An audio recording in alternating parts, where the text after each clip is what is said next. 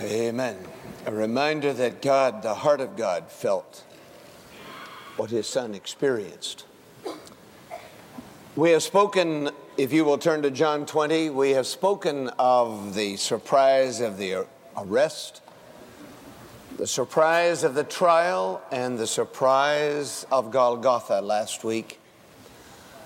Let us finish our thoughts by thinking of the surprise of the resurrection in chapter 20, you have uh, an excellent description of a number of surprises and even spilling over into 21.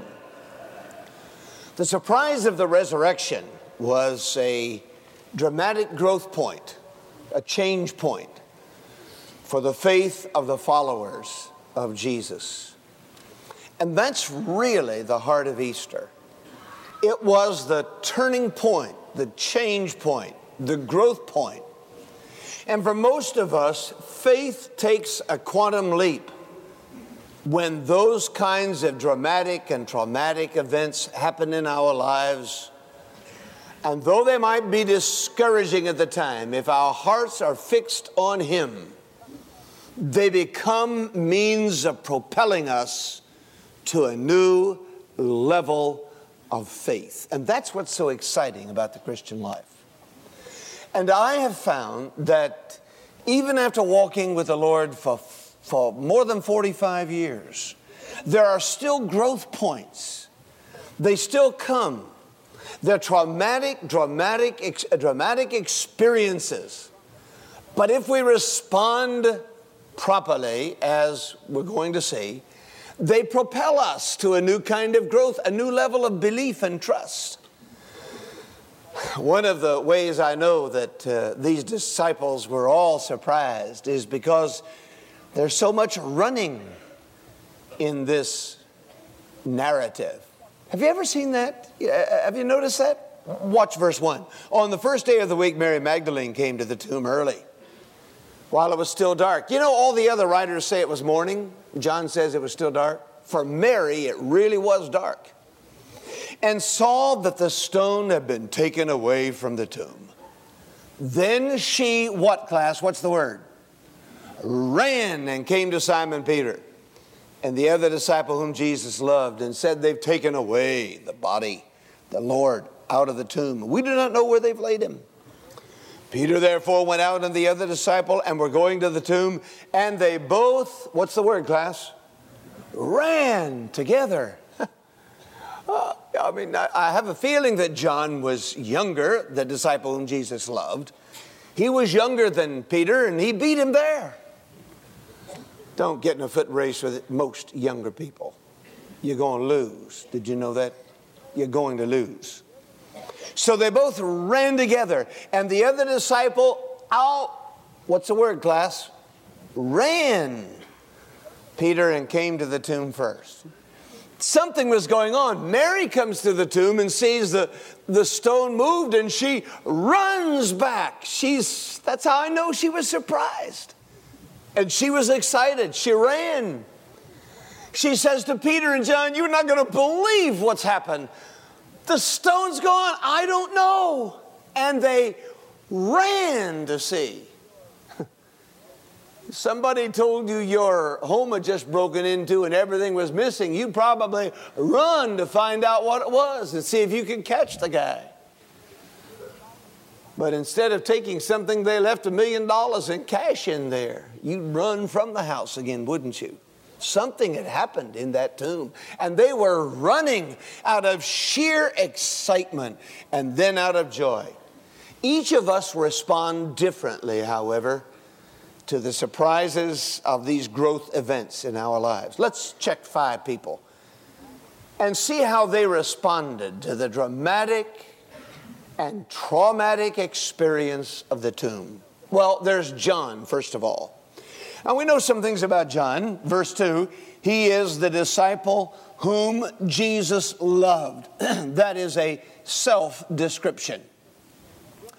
Now, he brings to the tomb a willing faith. I, I, think he's a willing faith because out of all the people in the New Testament who came to the tomb, only John actually leaves the empty tomb with greater faith immediately than anybody else.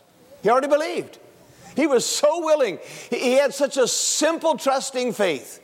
Jesus had loved him. He was a young man. Later, Jesus to say, um, If I want this disciple, John, to live in chapter 21 until I come again, what is that to thee? As if to pick on the youngest one and say, If he lives the longest time and I want to do that, that's nobody's business but mine. So here is John, and he is the one whom Jesus loves. I like John. I've always loved John. When you read John's, uh, John's epistles, you know what one of the themes of his epistles? There's the theme of light and there's a theme of life, but in John's epistles, what's one of the great themes, class? You know? Herein is love, not that we love God, but that he loved us. John was the apostle of love. He was the loving kind, and he had a willing faith. It was not hard for him to believe. It was not hard for him. There was no struggle much here. I don't mean that John was simple, he was ignorant. No, John was a very intelligent man. He was just nature differently. And, and that's the way with some of us in this room. We, we come to the Easter event and uh, we, we think, uh, mm, it's not hard for me to believe. Why do some people struggle with that? Why do some people have a hard time with that? Because it's so simple for us to believe. It's our nature to trust, it's our nature to believe. Uh, there are a variety of factors, there is a variety of factors that influence that, but John was there. Some of us are just like that. Don't put them down. Don't put them down because they don't struggle. And if you don't struggle, don't put the, down, the one down who does struggle. Some of us are like John. We have a willing faith. We see the tomb. Boy, bang, I don't know how it's going to happen. I have a feeling that John never understood all the consequences, but he was one of those persons who can believe without knowing where the belief is going to take him. See? He didn't have to know all the facts. He was willing to come to the tomb and believe and then let it all work out. That's sometimes hard for some of us to believe and then just sit back and let God work it out. But that's John. That's John. And some of us here have the same kind of faith. We're just sitting back and waiting on God to unfold things and see where we go from here. And it's all right if we don't understand. Now, honor that kind of person. That's one of the kinds of, of witnesses that came. He was surprised. Oh, I don't think John's surprise was any less than Peter's. But he was so willing and it was so easy for him to believe. We see that the scripture says clearly, when you read this, that that disciple believed. He went away. The second person here is Mary. We call her Mary Magdalene. Mary of Magdala. In verse 11, Mary stood outside by the tomb weeping. And as she wept, she stooped down and looked into the tomb, and then two angels sitting in white, one at the head and the other at the feet where the body of Jesus had lain, they said to her, Woman, why are you weeping? She said to him, Because they have taken away my Lord, and I do not know where they have laid him. That's her surprise. He's gone. I don't know where he is. Who would have stolen his body? Now, these are his friends. You might think the enemies would have stolen his body, but these were his friends. And Mary, when she had said this, turned around in verse 14 and saw Jesus standing there and did not know that it was Jesus. And he said to her, Woman, why are you weeping? Whom are you seeking? She supposing him to be the gardener. Now, we don't know for sure. Is it because the resurrected body of Jesus is enough like his earthly physical body that uh, they could sometimes identify him and enough different from his earthly physical body they sometimes couldn't identify him? Or was her grief so deep and so dark she really couldn't see through the veil of tears? I mean, I've had that happen to me. People said, uh, you know, I was so grief stricken, I didn't know who came to see me that night. And I say, Yes, I was there. Oh, you were? and Mary thought it was the gardener. She said, They've taken his body away, and I don't know where they have laid him. Sir, if you have carried him away, tell me where you have laid him, and I will take him away. Mary had not come believing, she had come back for a wake. She had come back in sorrow and grief. Hers was not a willing faith like John's, hers was a sorrowing faith. She was overcome with grief, overcome with sorrow. Now, here's the woman who had been touched by Jesus. He met her and cast seven devils out of her. Thud, gone. She was released. The burden was gone.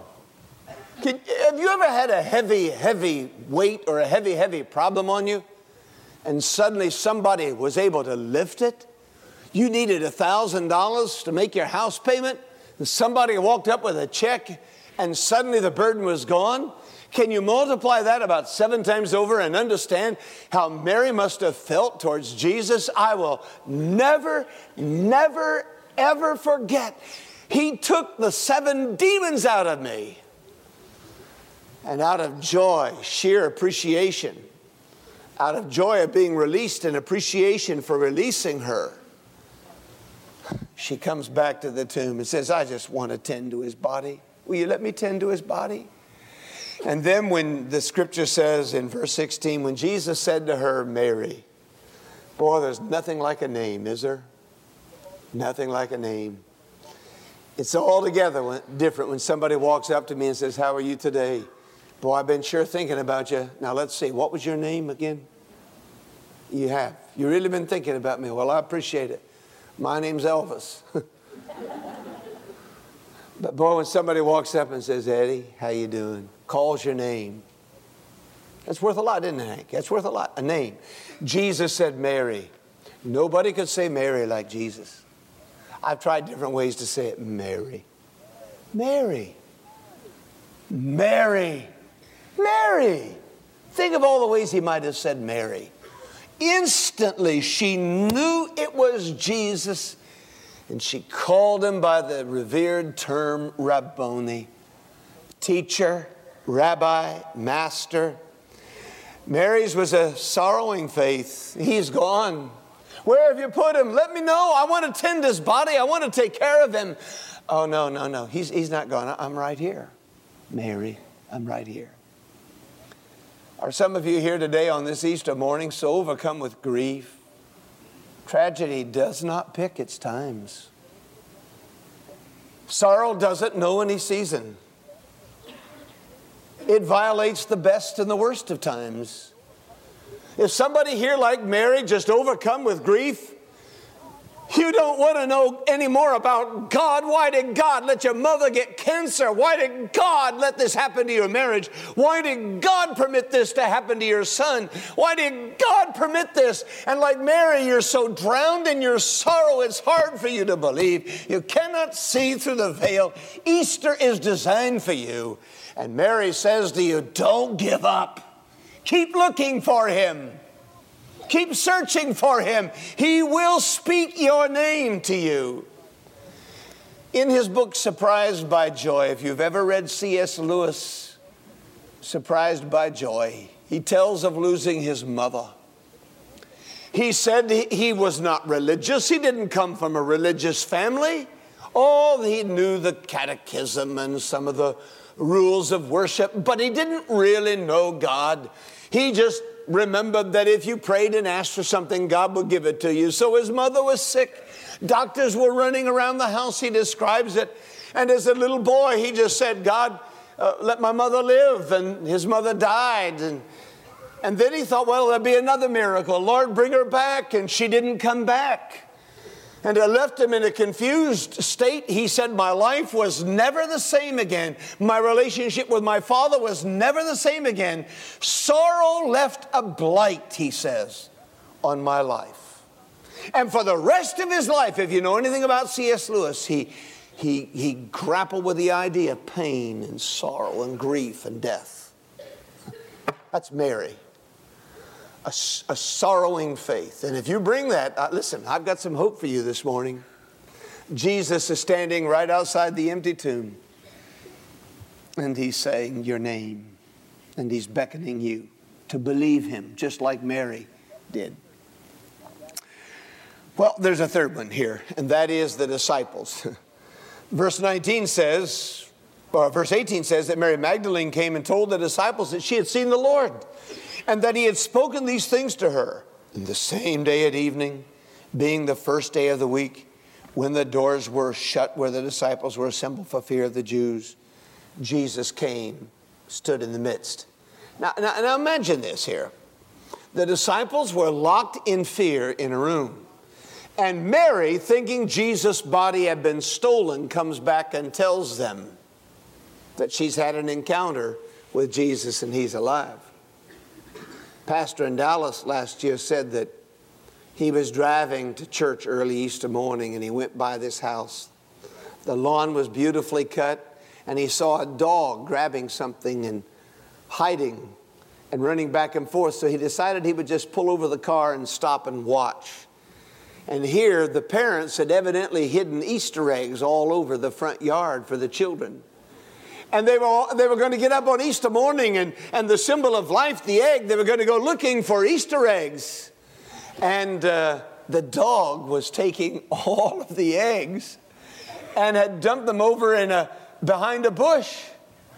Boy, were the children going to be surprised when they got up. And this dog, the tooth marks were in every hard boiled egg, all the chocolate eggs, and they were gone. But even more surprised would be the parents who put them there and wonder where they were. And he said, Maybe I should get out and go tell them that, that the dog's taking all the eggs and the eggs are gone and they're not there and they better do something. And he thought, Well, I think I'll make it a more exciting Easter morning for them and just let them discover what they can discover. I've got to get on to church. But he said, I would like to have been back there watching when the parents went out and the children started looking and looking and looking and they couldn't ever find the eggs. that was the way Mary was when she came back to the disciples. You're not going to believe. I thought they'd stolen his body. I thought he was gone. They were gone. And suddenly there he was standing beside me. I, I, tried to put myself this week in the minds and the hearts of the disciples, hiding in that room, getting that news. Now, think about that. you what, Mary? Come on, Mary. What, what, what happened? He spoke to you, but he was dead. I saw him die. He was on the cross. No, there I saw him alive. I thought it was the gardener, and he called my name, Mary. He is alive. Now, what do you do when you are locked in a room in fear? Because theirs was a fearing faith. Uh, we, we, we kind of thought we had something going here, but now he's gone. And, and, and the, the, the authorities are going to get us, and, and we've got to hide. Let's protect ourselves, let's take care of ourselves. You know, that's where a lot of us are. You know, I believe in Jesus, but I don't want to get too radical about this. I, believe in Easter, and I think that's great. But now, now, now we got to be careful because you know if you go out on a limb, people will think you're crazy, or, or, or they'll they'll mock you, or they'll isolate you, or they'll alienate you, or they'll reject you. One thing I admired so much about Troy and Abner Wright when they lost little Abner was that Abner told the TV station he'd be glad to give them an interview if they wouldn't cut out what he said. And if you, some of you saw that, is that the way it was, Abner? Some of you saw that he gave honor and glory to Christ, and people said, How can you do that? How can you? Because he wasn't afraid. And the disciples were all hunched together, congregating in the room for what's the word? Fear of the Jews. Hiding, believing, but their fear overwhelmed their belief so that they missed the excitement of seeing the empty tomb. Hiding in that room. And as long as fear dominates your faith, there's so much that God has for you that you will miss out on. So much God has for me that I will miss out on if my faith is limited by my fear. I'm a risk taker. I enjoy taking risks. I mess up taking risks. I make mistakes taking risks. But I'm not afraid to take some risks if God gets the glory out of them. And you got to be prepared to work with it, right, Brother Garrett? You got to be prepared to, to work with a risk taker because sometimes he falls flat on his nose. But ultimately, God rewards the faith that overwhelms the fear, not the fear that overwhelms the faith. And the disciples were there hiding, confused, frustrated, trapped, in bondage, just where some of us are this morning. There's a fourth witness who was surprised here, and that's Thomas. Bible says that uh, something about the spiritual body of Jesus in verse 19 was that he didn't have to open the doors. he was above and beyond the molecular structure of the door.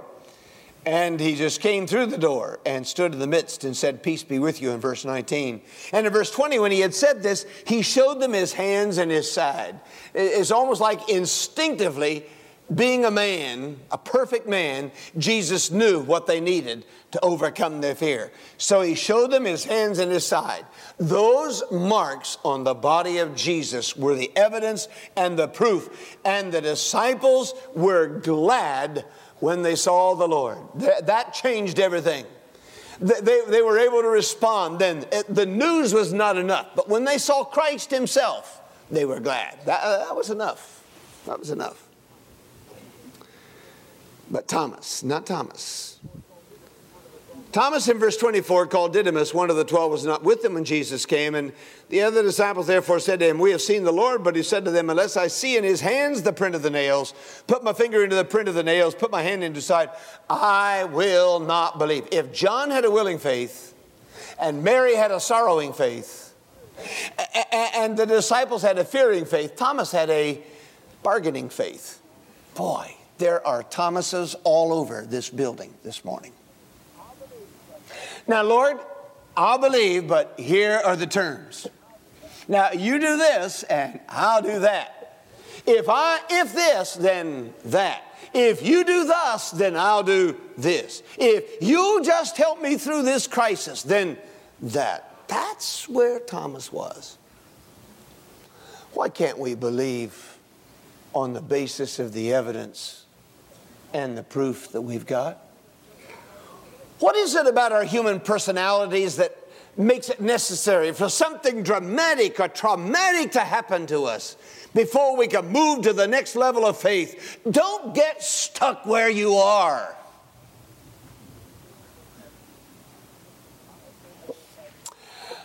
Thomas says, Unless I see in his hands the print of the nails and put my finger to the print of the nails and put my hand into his side, I will not believe. Don't bargain with God. You know what Easter says to me? Lay down your terms, courts. We bring our plans to God and say, Here they are. Now, Lord, would you bless them? Would you, uh, here's my blueprint. I've got it all worked out. Now, now, put your hand of blessing on my plans. That's the way most of us do. And if you bless them, then I'll honor you. Rather than bringing the empty sheet of plans to God and saying, Lord, would you put down what you have for me? And, and, and then when you make out the, the, the blueprint, I'll follow it, whatever you ask. Thomas says, I will not believe. I just will not believe. And after eight days, his disciples were again inside, and Thomas with them. Jesus came, the doors being shut, and stood in the midst one more time. He comes through the doors. He's not bound by space and stands and he answers, My Lord and my God. There's no evidence that it ever had to put his hands in the side or his hands into the hands of Jesus, put his finger on those marks. He had given up. It took a traumatic and dramatic appearance of the risen Christ for him to make that leap from God, I'll believe on these terms to my Lord and my God. What a step that was. But it, that's the step that connects us with the power to live every day above fear and above confusion and above loss and above the world and above death. We had to start mowing our lawn. Have you had to start mowing yours? Now, there are two things in the world that I've learned as a pastor that are the most cantankerous. One is a sound system. If the devil gets anywhere in the church, it's the sound system. But the second, if the devil ever gets in your home, he'll probably get in your lawnmower before he gets into your marriage. And always uh, the great temptation is in the spring when you're starting it for the first time. Well, we pulled and pulled and pulled. I pulled until I had done my exercise for the day. I'd had my aerobic exercise at the end of a string. and when all else fails, you know, we men, I decided maybe I better look at the air filter. I pulled out the air filter and it was caked with grass and dust. And I didn't want to take the time to run down and buy a new one, so I took my steel brush and cleaned it all off. And then I put a uh, uh, vacuum on it to suck everything out of there, and I knocked the dust and I cleaned it again, knocked the dust off, put it on, pulled and pulled and pulled, and I had my second day's walk at the end of the string. And my wife walks by and makes these nice little suggestions set it in the sun and it'll start. And then she walked on. That's all she said. set it in the sun. I waited a while and went back and pulled and pulled and pulled again. Wouldn't start. Finally, I took out the spark plug. And I cleaned that baby. I got some steel wool and a little piece of sandpaper and very carefully sanded off the end and cleaned all. It was just, it was caked. Got it all clean. Put the spark plug back in and pulled and pulled and pulled again. And then I put it back into the garage so I wouldn't get any more advice about setting it in the sun. And as I was leaving, I looked and noticed that the wire was not put back on the plug. Now, who do you reckon did that? And then when I put the wire back on the plug and pulled it, it came to life. I had reconnected it to this source of power, and there was energy and life coming out of it. You know, Thomas, he is alive, but you're not connected to the source till you believe. Stop your bargaining and just trust Him and see where God takes you. Amen? That's what Easter is to do for us. But there's a last one, and that's good old Peter. I love Peter because Peter struggles for faith. He really struggles. Oh, I think he had, I think it was a growing faith from the time he saw the empty tomb. I don't think he came away believing. I think it took some time. Uh, Jesus uh, sees him in chapter 21. You remember uh, Simon Peter said in verse 3, I'm going fishing. They caught nothing. When morning came, Jesus stood, and Jesus said in verse 5, Children, have you any food? They said, No. Cast the net on the right side, and you'll find some. They cast, and boy, they couldn't hold it all. What a, what a fisherman. And the disciple whom Jesus loved, John, said, It is the Lord. Now, notice who identified Jesus. It wasn't Peter, he was still struggling with his faith. It was the one disciple who believed when he came away from the tomb. Faith always helps to identify the object first. He said, It is Jesus. And Peter, when he heard that, plunged into the sea just like Peter. His personality hadn't changed, even though he was trying to grow some faith. And as soon as they had come to land, they saw a fire of coals there and fish laid on it and bread. And Jesus said, Bring some of the fish you've caught. Went up and dragged the net to land full of large fish, 153, and although there were so many, the net was not broken. Jesus said to them, Come and eat breakfast. None of the disciples dared ask him, Who are you? knowing that it was the Lord. Then Jesus came and took the bread and gave it to them, and likewise the fish. And you know what? I think Jesus must have eaten with them. And that's so encouraging to me. We're going to get to eat in heaven. Amen? Those new bodies. Can you imagine fried fish and no cholesterol in heaven? Hmm. Fried flounder fried scallops, fried oysters, fried red snapper, and no cholesterol. Jesus ate fish and bread. I am excited about going to heaven. You'll have all the benefits and none of the liabilities.